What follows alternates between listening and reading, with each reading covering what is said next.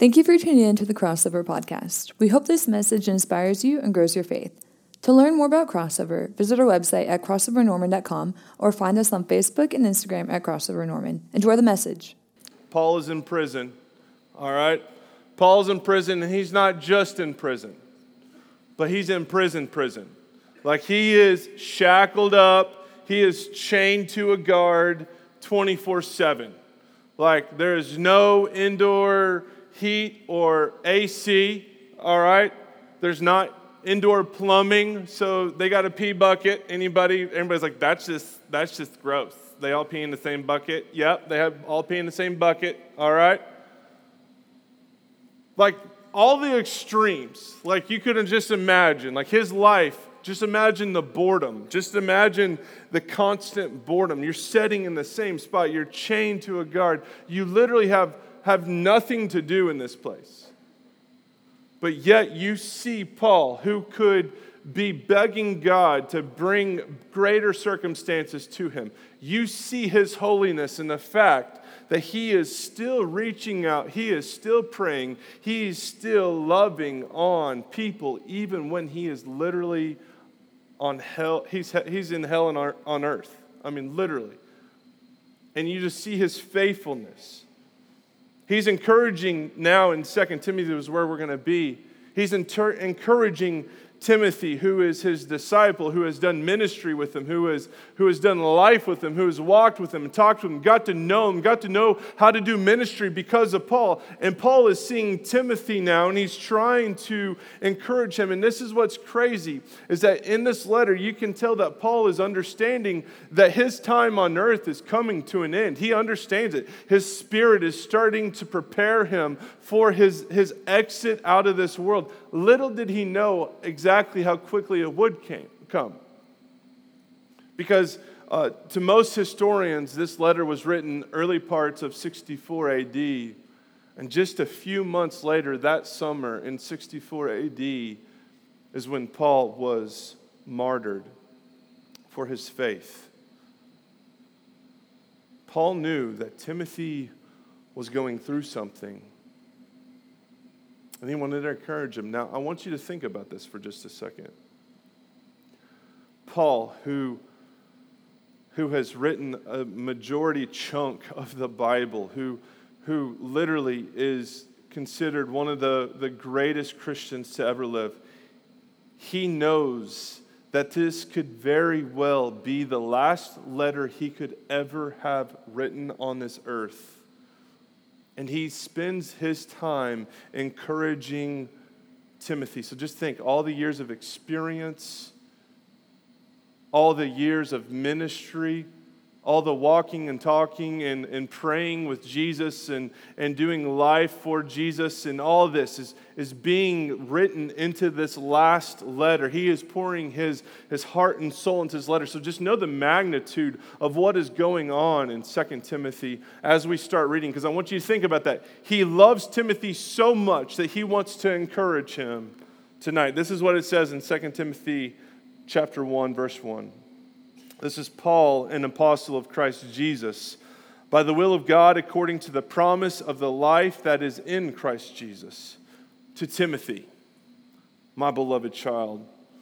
And grace and mercy and peace from God the Father and Christ Jesus our Lord. I thank God, whom I serve as I did my ancestors with a clear conscience, as I remember you constantly in my prayers, night and day, as I remember your tears.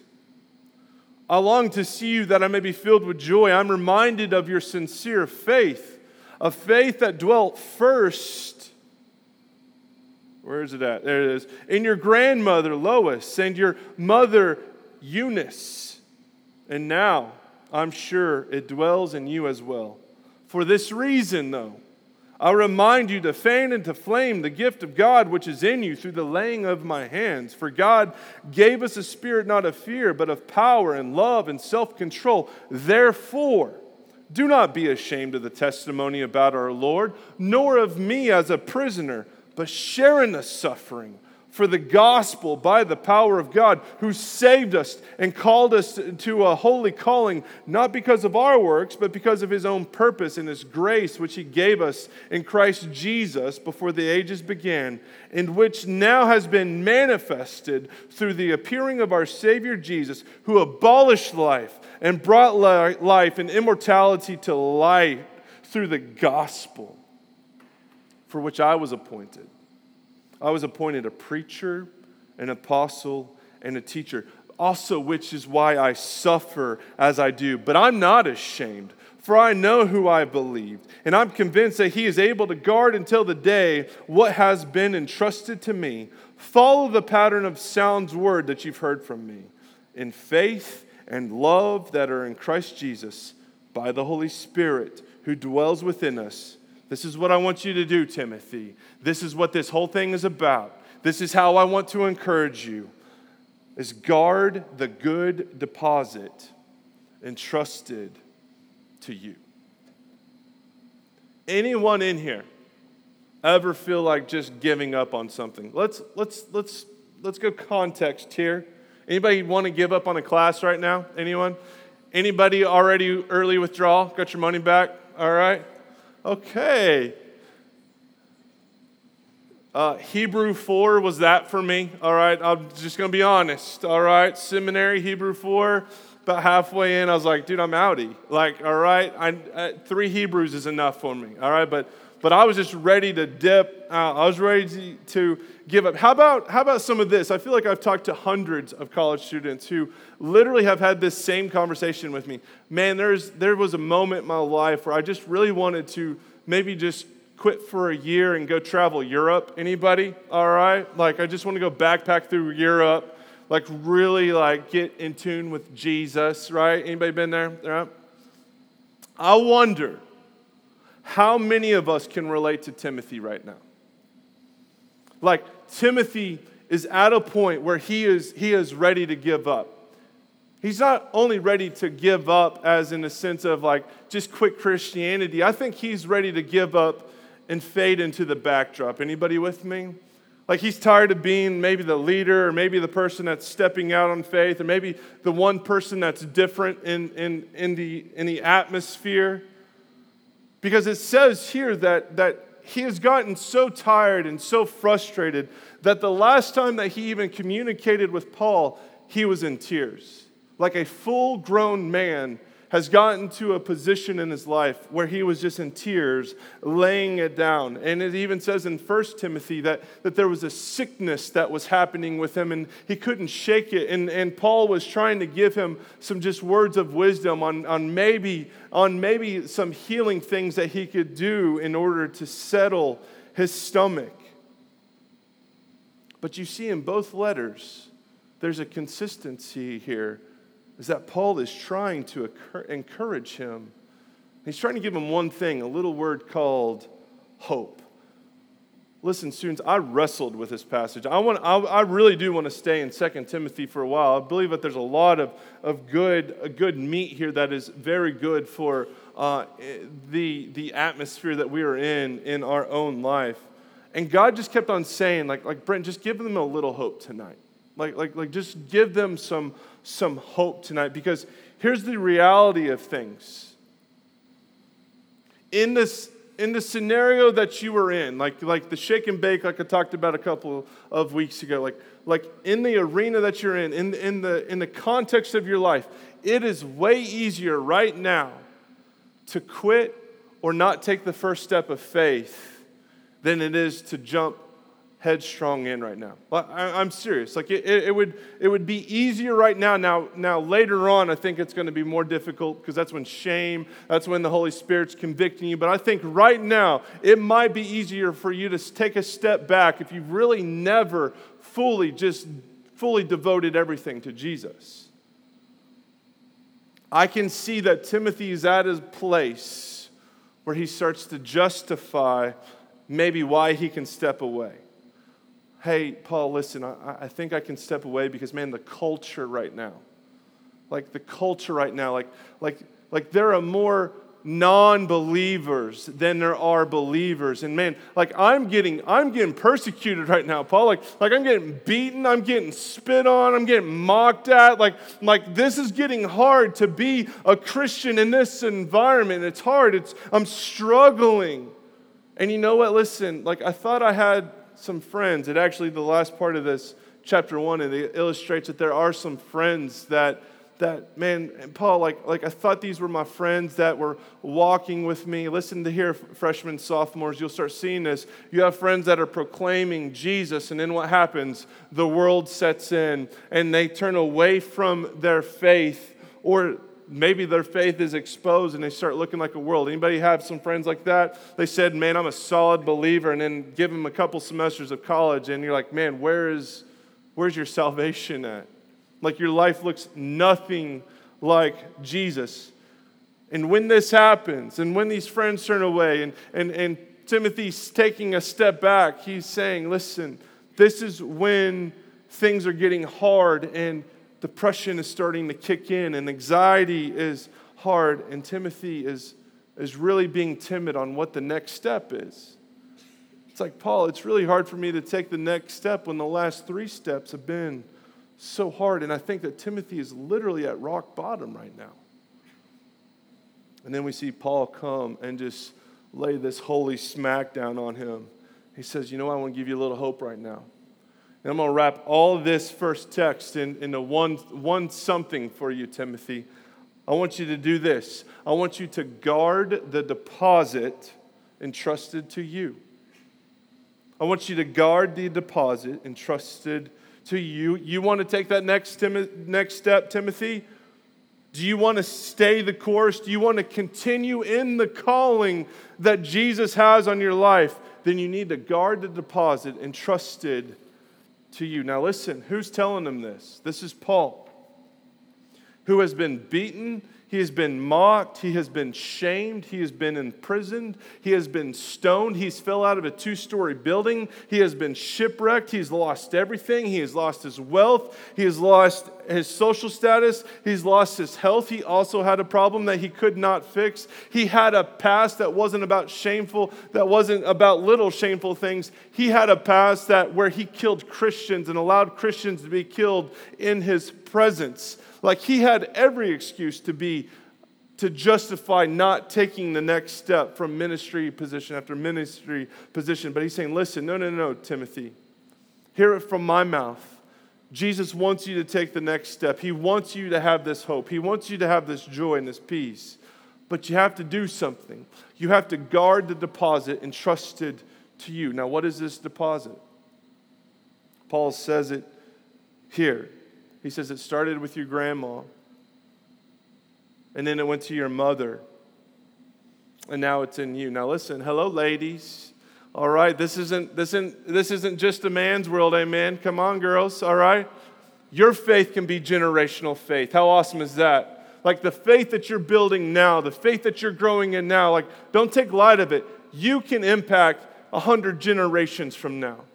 Like your faith matters. You can pour into your family just as us men can pour into our families as well. He was saying, he was saying something. What is it that your, your grandmother and your mother poured into you?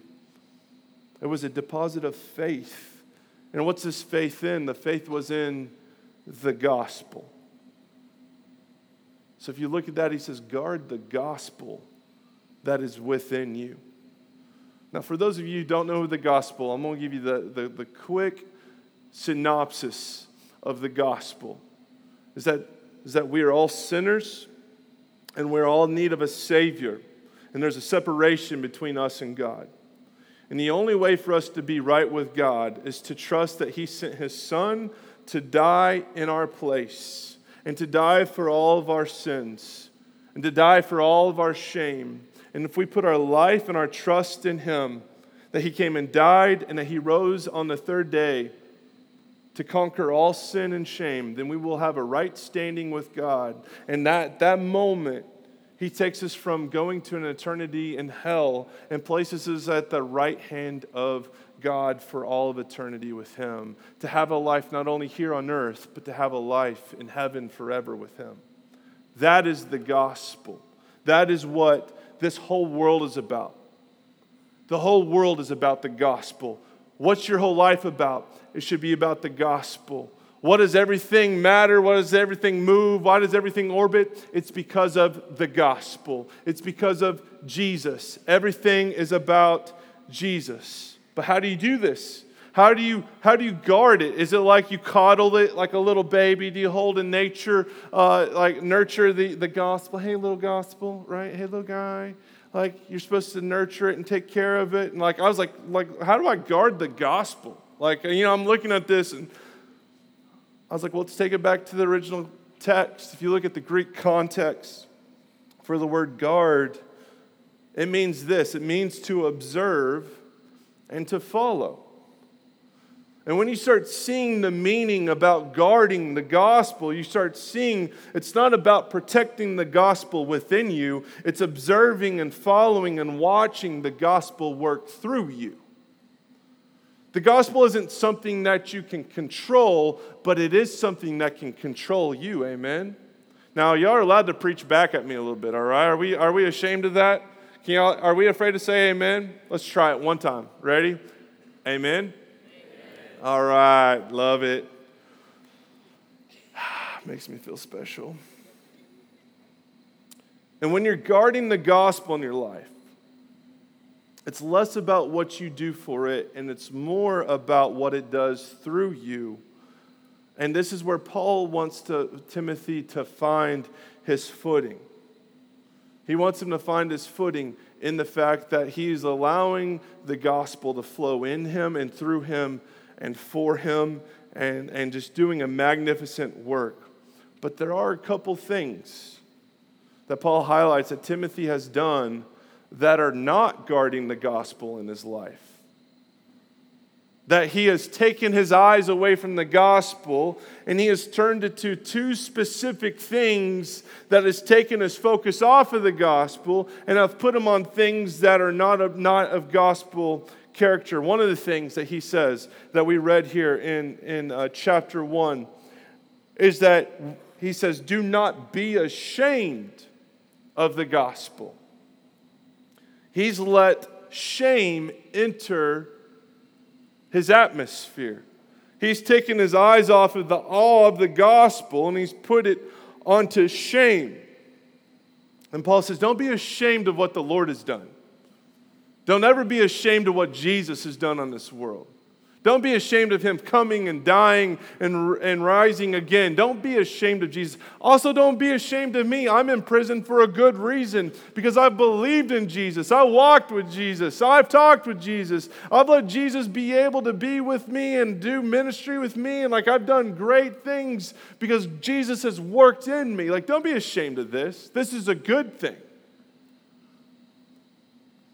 But what does he say to do? He says, instead, share in the suffering for the gospel by what? The power of God. What Paul is trying to tell Timothy here is that where there is shame, there isn't the power of God. But where there is suffering and where there is surrender to Jesus, there is the power of God. If you have shame in the gospel, if you would rather hide the gospel in your, in your life, if you'd rather not talk about the gospel, not, not, not let your life flourish in the gospel, not watch the gospel do amazing things in and through your life, and go and change other people's lives because of the gospel, listen, students, then you will never have God's power in your life. What does that mean, students? It means this is that many of you, I know right now you're sick and tired of being sick and tired. Many of you right now are struggling. You're down, you're depressed, you're downtrodden, you're lowly, you don't know what's going on. You're walking down with your heads held down. You're working from class to class. You're, you're walking from weekend to weekend. You're, you're surviving. You're not thriving, and you don't know why. You don't know why you're not just more. Like, why isn't this a better experience? And here's why God gives us power for his service, but he doesn't give power to us in our shame. And if you are more shameful of Jesus and shameful of the gospel, and you're not letting the gospel do an inner work in you and do an outer work in you as well, then the power of God won't be in you. If you rather do life your own way, then you will be powerless from God because God cannot give you power where there is shame.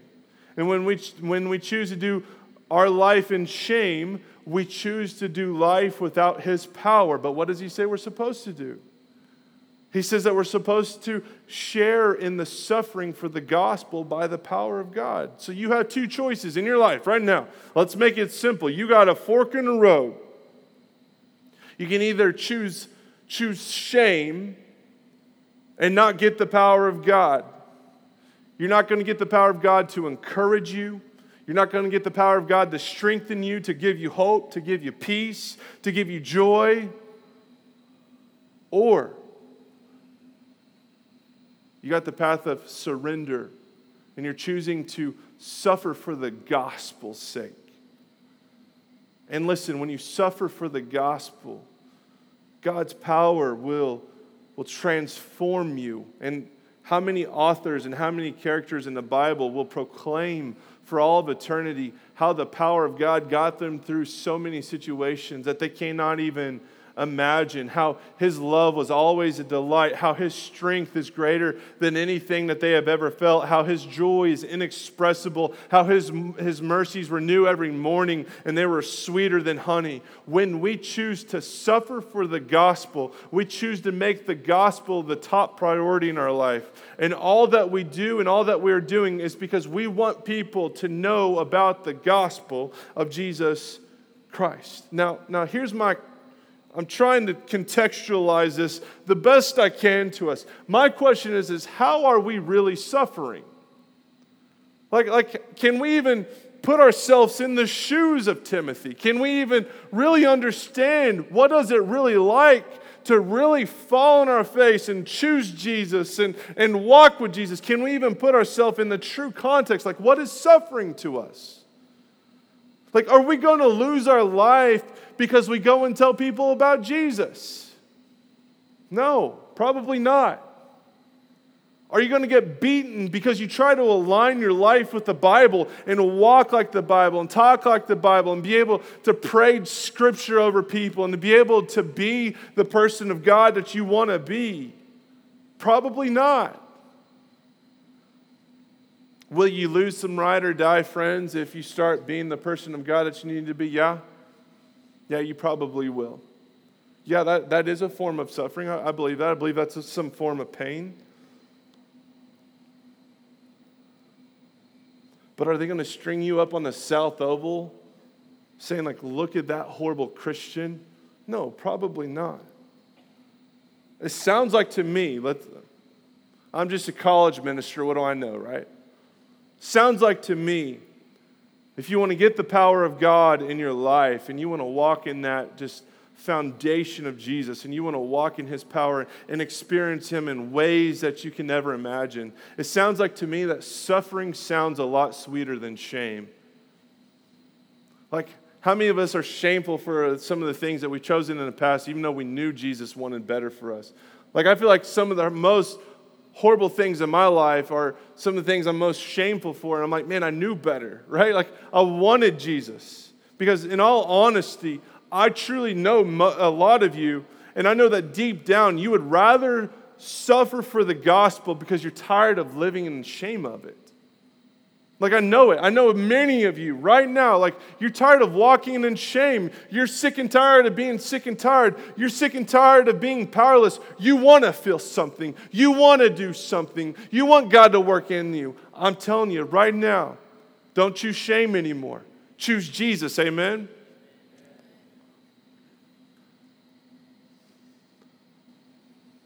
God doesn't give power to shame, He gives power to surrender.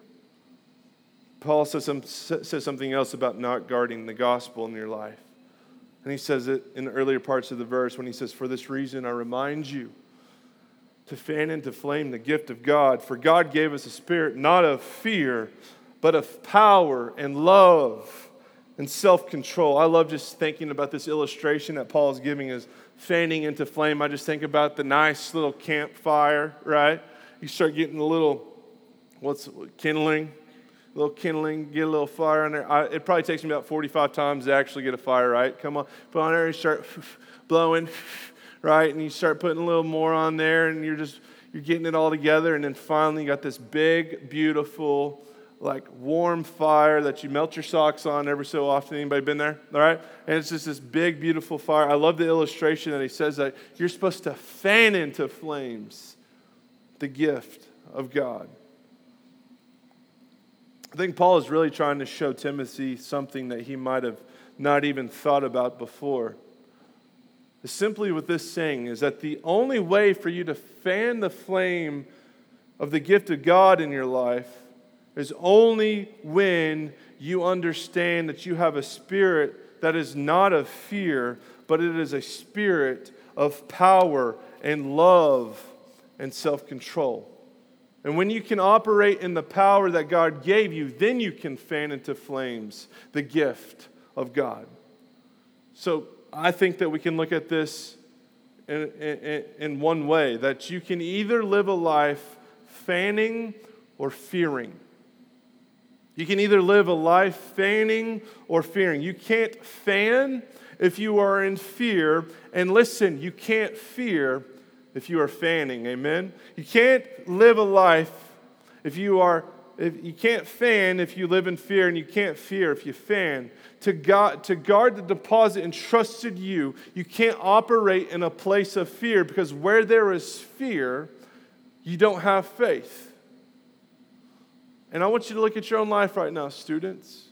And like I want you, I don't, I don't want you to think about your friends. I don't want you to think about anything outside of this room. I want you to look at your own life right now. It's like, what are you fearing? Like, like, like what fear is controlling you?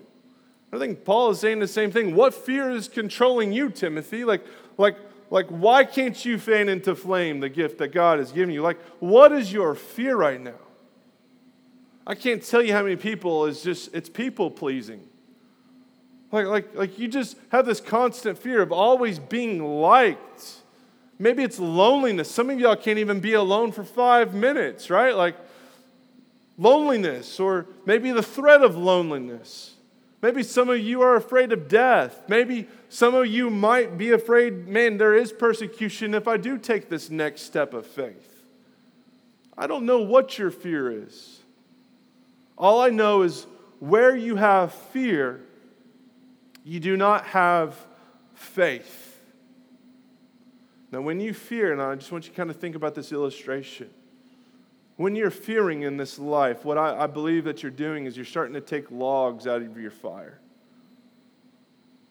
God, I just don't trust you with my future. And you're just going to put this log over here, and, and you can't fan that in the flame and see God work.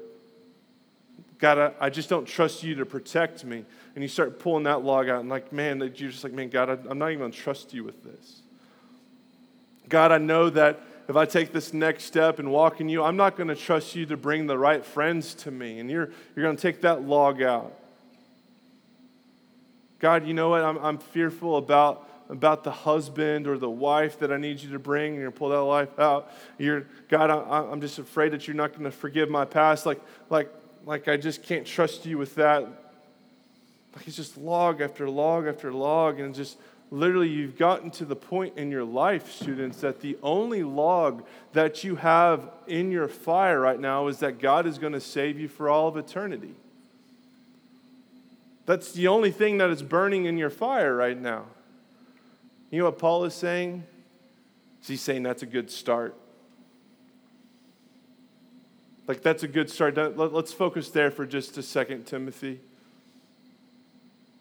You have a God who loves you so much, that He's cared for you so much, that He's provided a way to have a relationship with you for all of eternity. That God who holds the universe in His hand, that God who cares about everything that you do, that God who knows everything that you're going to do, that God who knows everything about the universe, He loves you so much. That God The God that sent his son to be the gospel, to save you from all of your sin. And because of that, you can trust him. If you can trust him with your eternity, you can trust him with your temporary. If you have a future, put it in there. Start, start giving Jesus the trust. God, I know that you desire a great and, tra- and, and, and great life for me. You got great plans for me. Lord, I want to trust your plan. I want to trust your process. I want you to start fanning into the flame that gift that God has given you. I want you, uh, God, I know right now, like I'm lonely.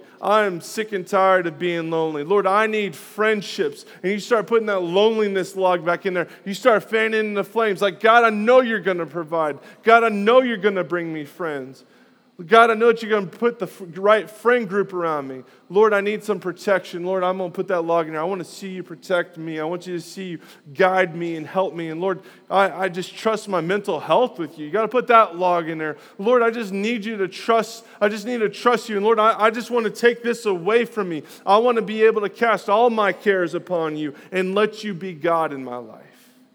Start fanning those flames. And then listen, something crazy is going to happen is that you're going to start operating from a place of, of faith, and you're not going to operate from a place of fear anymore. Fear is not going to control you because you have given everything to God. And then when this happens, you can navigate in a place of freedom and how God can use you and you can be the person that you need to be students, I just ask, what are you fearing? How are you not trusting the deposit or guarding the deposit that God has given you? Listen, students, as we close up here. First off, if you don't need, know Jesus, I would ask you to, to get to know him tonight. It's the greatest decision of your life, and it's a, it's a forever decision. But secondly, for many of us, I believe that we are sick and tired of being sick and tired. I think we are, we are wondering why we don't have more in this life. We're wondering why we don't have joy in this life. And, and I just ask you tonight, maybe tonight, you come talk to the prayer team and just say, listen, I want to give some shame away tonight. And I want to turn from shame and I want to start living for the gospel and let the gospel live through me. Maybe some of us right now, like we're not operating in power, but we're operating in fear and we're stuck in our fear. Maybe you need to start throwing some logs in your fire of Jesus, I'm going to give you this, and Jesus, I'm going to give you this. Now, listen, when you give Jesus something, there's no invisible strings uh, attaching you to that, so you don't need to pull it back out of the fire. But I do, I encourage you this is that when you start walking with Jesus and you trust Jesus, I'm telling you, you can then start saying, I've witnessed it. How awesome was that new song? Like, I've seen this, and God, I've witnessed it. God, I've been a part of it. How many of us can have a testimony? I gave it to Jesus, and Jesus made a miracle happen in my life. Don't we want a testimony like that crossover? Don't we be able to proclaim Jesus in that way?